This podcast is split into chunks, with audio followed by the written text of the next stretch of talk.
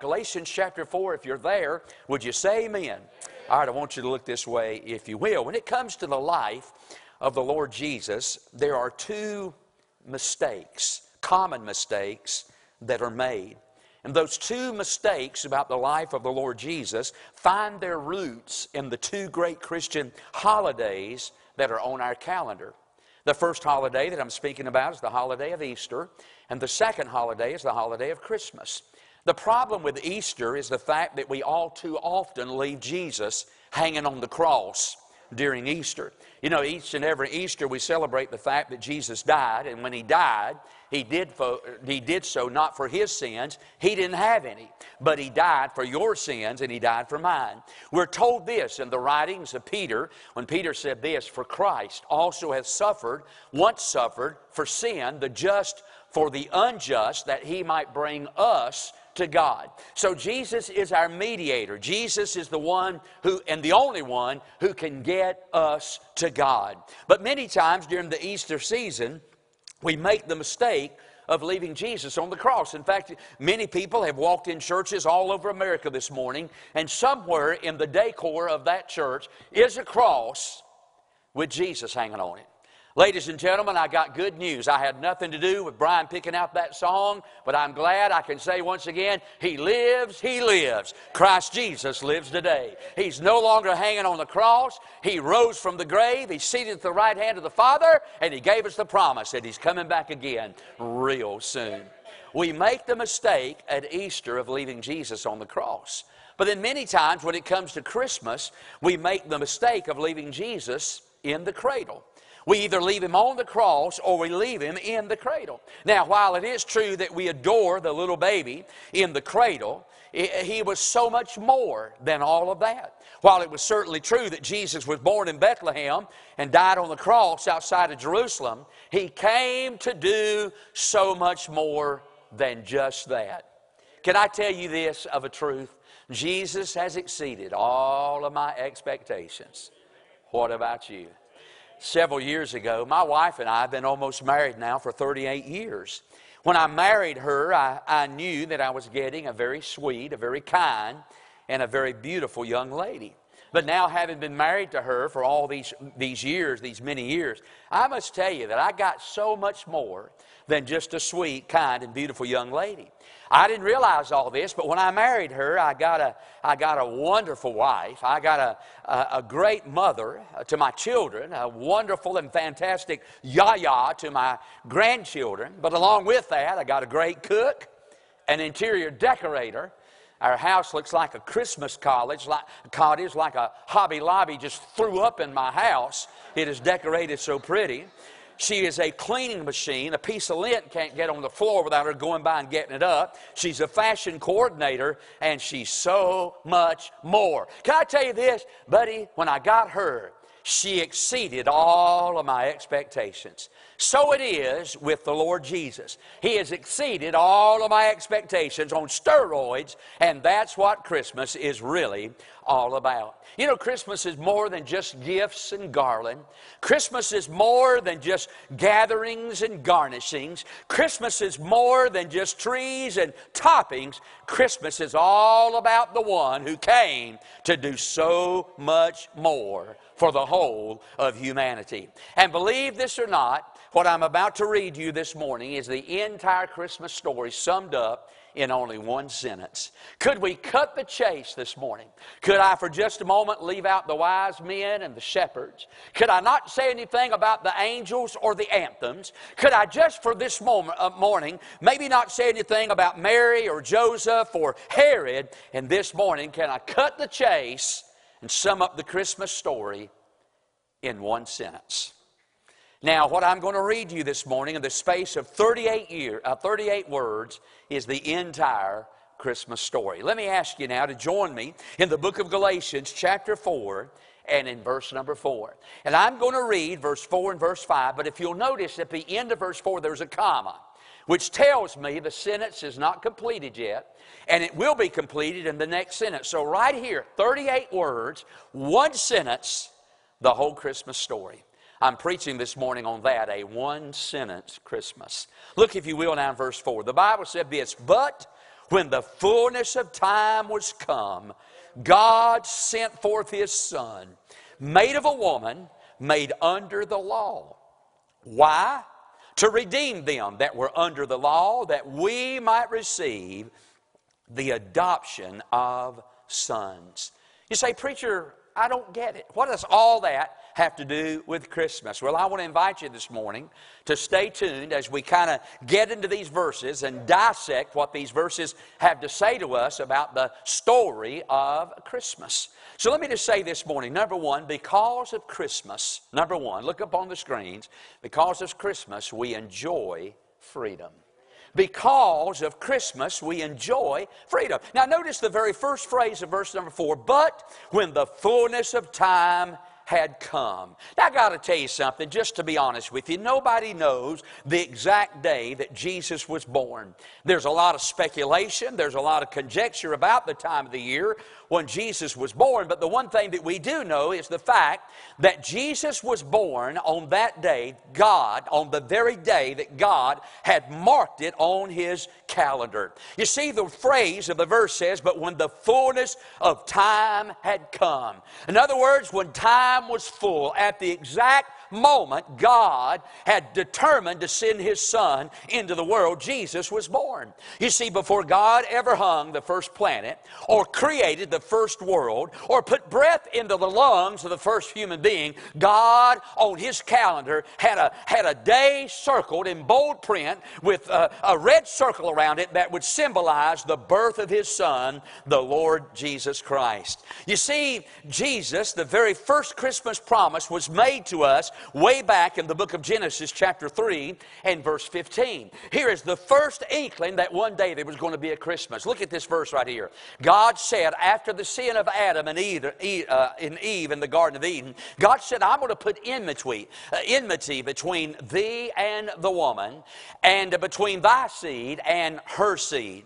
And it, speaking of her seed, shall bruise the head of the serpent, and thou shalt bruise his heel. Now, believe it or not, right there is the first promise concerning Christmas. The one thing that we all know about God is the fact that God always keeps His promises. So when the fullness of time was come, God waited and God waited and God waited some more. But when the timing was just right, God sent forth His Son of a virgin into this world. Now I get it. There's a lot of people in our day that scoff at the notion of a virgin birth. They, they speculate, they scoff, they ridicule the fact that a virgin could conceive and bring forth a son. Because of impracticability and because of impossibility, many, many uh, ridicule the birth of the Lord Jesus. They dismiss it as lore or legend. And while the virgin birth to us may be a scientific impossibility,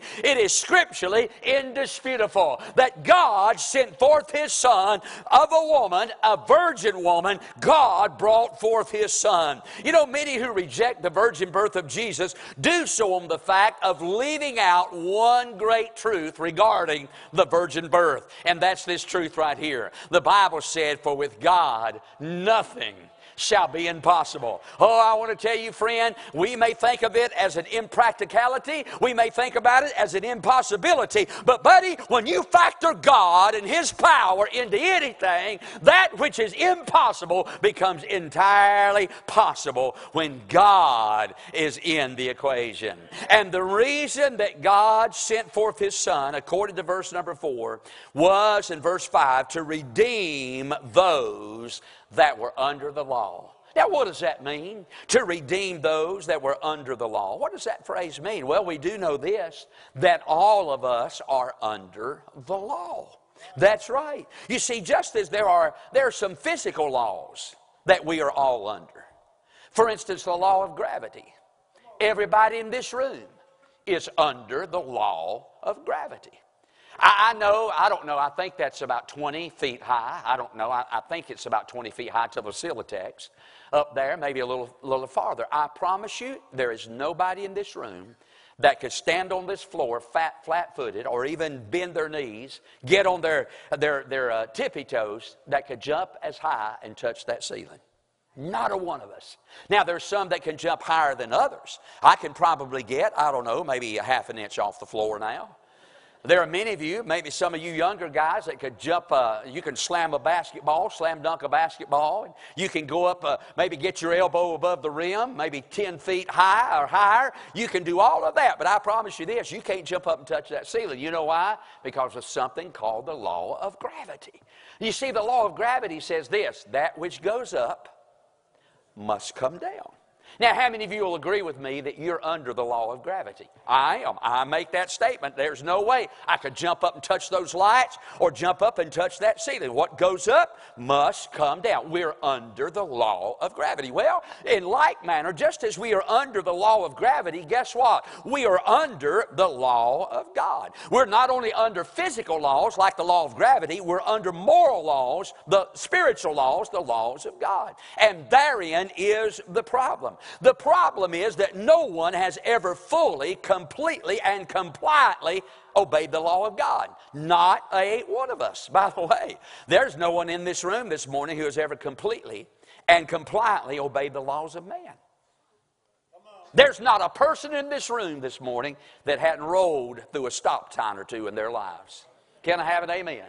There's not a person in this room that hasn't broken the speed limit like I did coming down the road this morning. Not a one of us. We have all broken the laws of man. By the way, I can't even keep my own personal laws. Every, uh, I can't even keep, I, every year I, I, make New Year's resolutions. And guess what? Those are laws. I, I say, okay, I'm going to live under this law now for this coming year. I'm going to do better. I, am going to make this a, a better habit, a better year. And I can't even live under my own laws that I make for myself and neither can you. Let me ask you something. Think back to last year, your, those New Year's resolutions that you made. Have you kept them? Well, of course not. Man, we keep them for a day or two. If we do good, maybe a week. If we do great, maybe a month. But guess what? We break our own laws. About the only New Year's resolution I never broke is the one that I made that I was never going to make any more New Year's resolutions. I haven't broken that one yet. We can't even live under our own laws, under man's laws, under physical. We, we, and, and truly, ladies and gentlemen, we're all in trouble when it comes to the law of God. Every last one of us in this room have broken, we have violated the law of God. Every one of us. You go back just to those Ten Commandments. And you just think about those Ten Commandments. Oh, you say, Preacher, I've never murdered. Good. Put her there. You say, preacher, I've never, I, have never, uh, I've never had another God, another image set up in my life. But wait a minute, have you coveted? Hey, have you taken something that didn't belong to you? Have you ever had an evil thought? Did you ever break the Lord's day? Have you ever cursed before? Ah, oh, friend, we're, and by the way, James reminds us that if we've broken one law, we're guilty of breaking all the laws. I want to say this, friend, we're in trouble. Big trouble. We're in debt to the law of God. We have broken the law of God. And by the way, what we call breaking the law of God, God calls sin. And every last one of us are sinners. Let me tell you something about God's law. When it comes to God's laws, there are no misdemeanors, only felons. And every last one of us are a felon in the sight of God. We haven't just done little things, we've done big things. And I will tell you something, friend, we are in trouble when it comes to the law of God. What's the old saying? Do the crime, pay the time. We are in trouble. Our sin our breaking of the law of God puts us in debt to the God of this universe. We owe God perfection because God is perfection. God is perfect. The only trouble is, not a one of us in this room are perfect. And we're in spiritual debt, not just up to our eyeballs, we are in over our heads. But good news, that's why God sent His Son into the world. We are told that Jesus came to redeem us. Now, that word redeem, that's an interesting word, but it simply means this Jesus came to pay our debt. Amen and amen. Hey, he just didn't pay it in part. Jesus didn't come, just didn't come at Christmas to bail us out. He didn't even come just to make a down payment. He came at Christmas to pay the debt off and to set us free from the mortgage of sin. That's what, that's what Christmas is all about. My wife and I have never been mortgage free. In all those 38 years that we've lived, when we first started, we've either had to rent, we rented home, rented trailer, whatever. Then we finally bought a house. We have never, ever been mortgage free. Now, if I live a few more weeks or months, guess what? I'm going to have a note burning. I, if, if the Lord will allow me to, if I don't have a major sickness or some catastrophe doesn't hit me, I'm going to have my home completely paid off. Ever since we've been married, we've had a house payment. Ever since we've been married, I've been up to my eyeballs in debt. Every year, I've been living under the bondage of a mortgage payment. Every year, I got to think about, I got to set this money aside, or they're going to come and kick me out of this house. I've been living under the bondage of that mortgage, but and maybe in a little while, I'm going to be able to pay that off. But, ladies and gentlemen, I got news. I got good news. If I never live to get that one paid off, some catastrophe may come. But as far as the mortgage of my sin, thank God Jesus, the Son of God, came into this world and He died on the cross, ladies and gentlemen, to pay the mortgage of our sin and release us from the bondage of the mortgage of sin. Amen and amen. Christmas, because of Christmas, we enjoy freedom. Can I tell you something, ladies and gentlemen? You may be sitting here today and you may be in some type of a bondage in your life, an, an addiction, and a bondage in, a bondage in your life. Maybe you're in bondage to, to drugs. Maybe you're kind of in the mess that you're in uh, today because you gotta you gotta quench that habit, and you've gone out and you've done this and you've done that, or maybe you're here and you're in bondage to alcohol, and that alcohol has just wrapped its cord around your life. Maybe you're an addiction to pornography or to gambling or some other kind of terrible sin. But I got some good news for you this morning because of that little baby born in that stable in Bethlehem. God can smash the, the cords and the chains of your addiction. God God, Jesus came to set the captive free. It's not God's will for you to live like that. It's God's will for you to live in freedom and in liberty. And Jesus came in order to set us free from the mortgage of our sin. Oh, yeah, because of Christmas, we enjoy freedom. Look at me, isn't the devil? Isn't he, and I hate to give him his kudos, but can I just say, isn't it amazing how he convinces us that we're having a great time in life when we're really in bondage to our sin. Isn't it just amazing how he paints the picture of, man, here's the kind of life alcohol, drugs, immorality, one relationship, one dirty motel to the next dirty motel, one party to the next party. And then he taps us on the shoulder and says, Man, you're living. When in reality, no, we're not. We're dying. And if we die without Jesus, we're going to wake up in an eternity, a Christless eternity. But because of Christmas, we can enjoy freedom. We can live. Jesus said this. Here's a great Christmas verse John 10, verse 10 I am come that you might have life and have it more abundantly. That's a great Christmas verse. Yes, sir.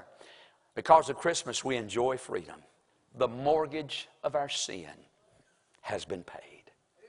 But number two, because of Christmas, we not only enjoy freedom, but because of Christmas, guess what? We enter family. We enter the family of God.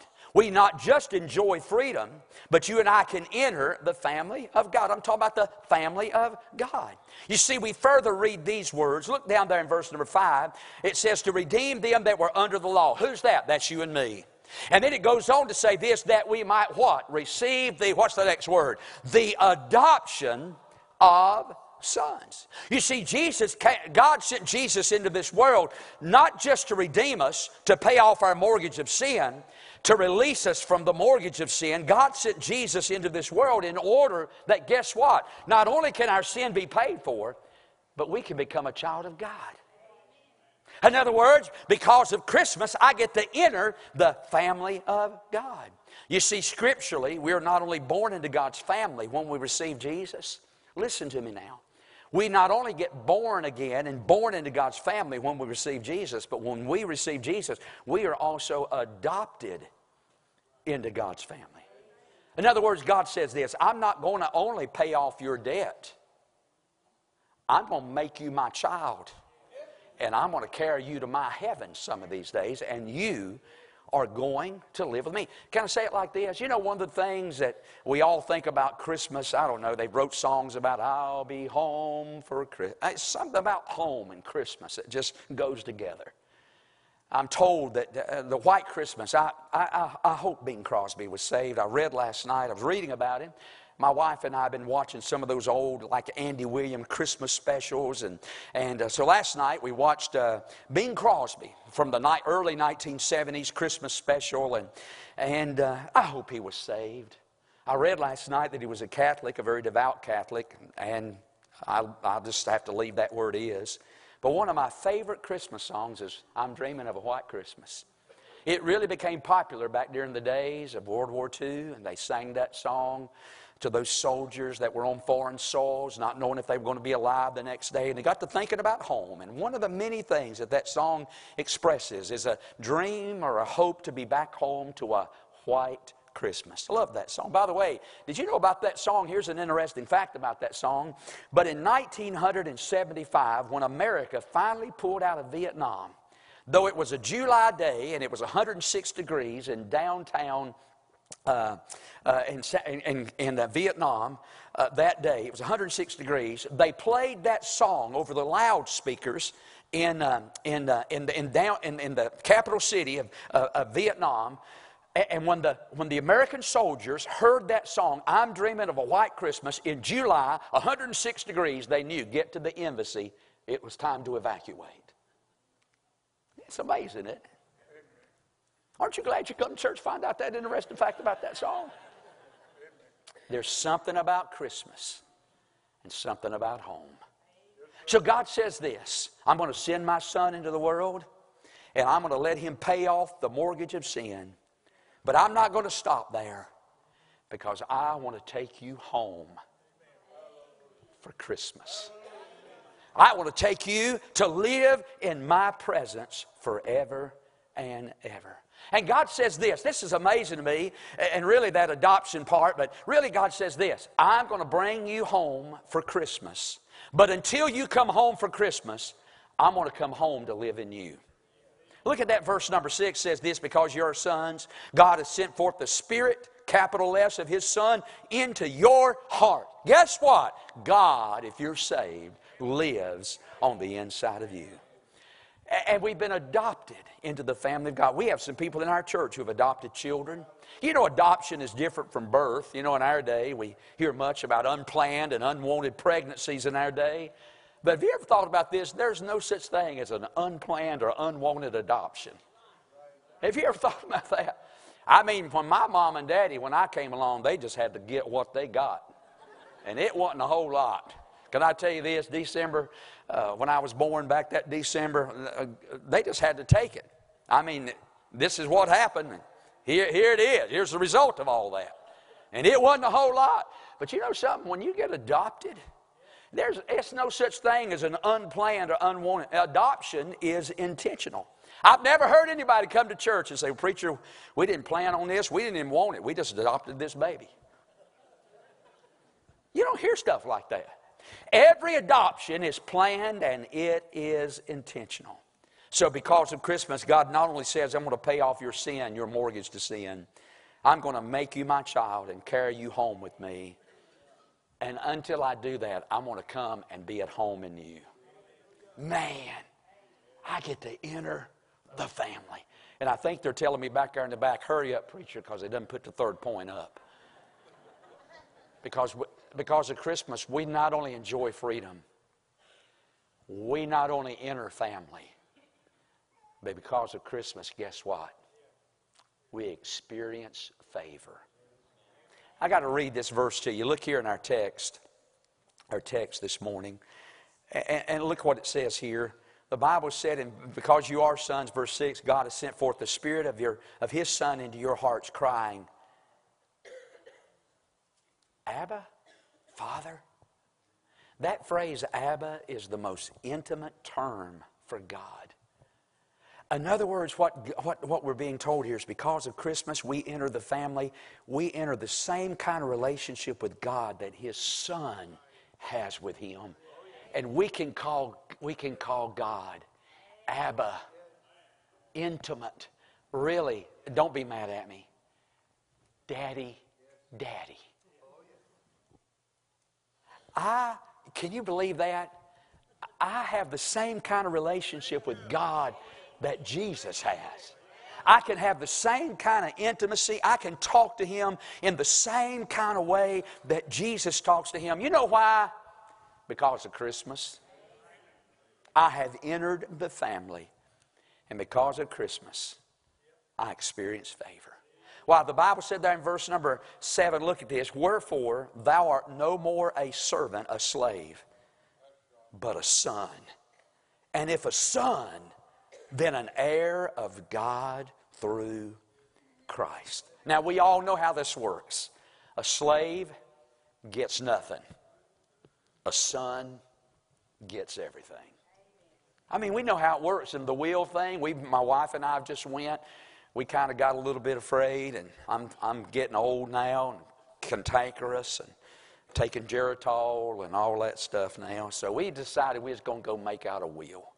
So we went and sat down with the lawyer and, and we said, uh, uh, here's what we want to get done. So we made this will out. Now we got to go back and sign that and all that stuff because, you know, when things are over, when life is over, we don't want there to be any complications. So we just made it all out, man. We're, I told, I'm going to tell my kids when we get it back. I ain't even going to show it to them.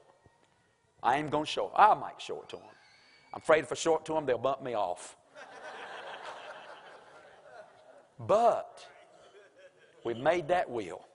And can I tell you something? Anybody outside the family, don't be mad at me. They don't get anything. Anybody inside the family, they get it all. A slave, a servant gets nothing. A son gets everything. A child gets everything. So, in, in reality, because of Christmas, here's what God is saying. Look up on the screens and we're done. Because of Christmas, number one, you're no, you no longer owe the mortgage of your sin debt. It's been paid in full. Because of Christmas, number two, God says this. Because of Christmas, I want to take you home. And until I take you home, I'm going to come and live in your home with you. And then, number three, because of Christmas, you get the house. You see, because I am saved and I've received God's Son into my heart, I'm going to get everything that's coming to Jesus. That's what verse 7 says when it means when it says this I am an heir of God through Christ. In other words, everything that's coming to Jesus, I get to partake of. Amazing.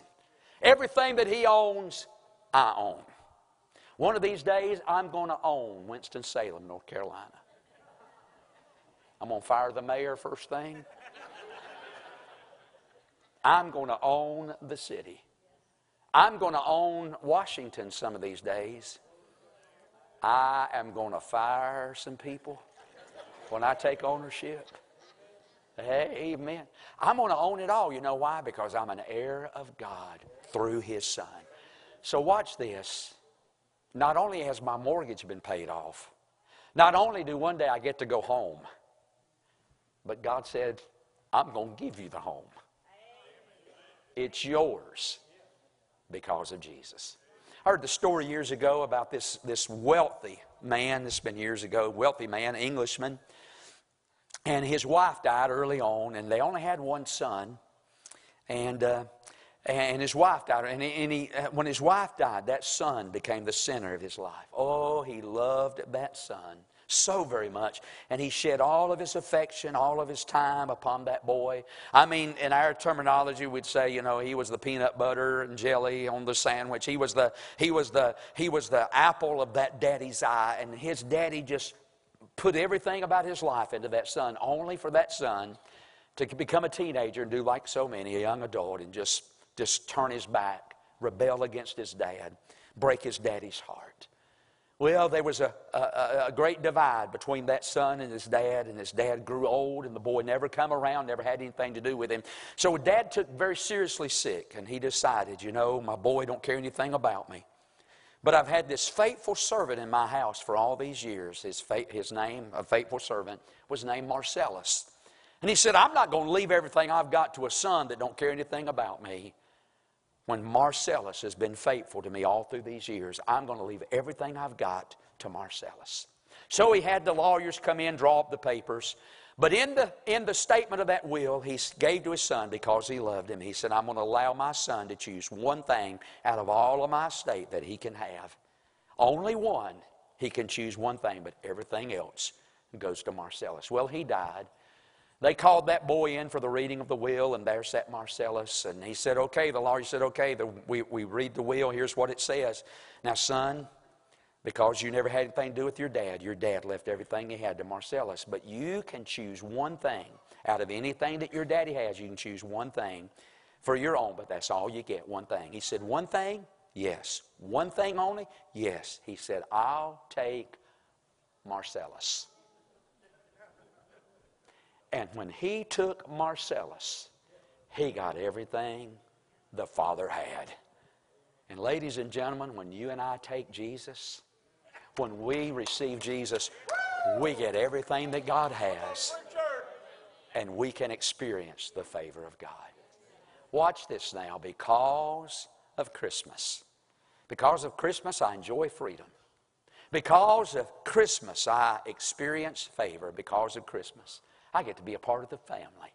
You know, really, and, and not everybody in here dots their I's and crosses their T's the same, and I get all that. But really, when we come together, we're not a bunch of strangers coming into a building. Guess what? We're family. You say, well, I don't even like you, preacher. I don't even care.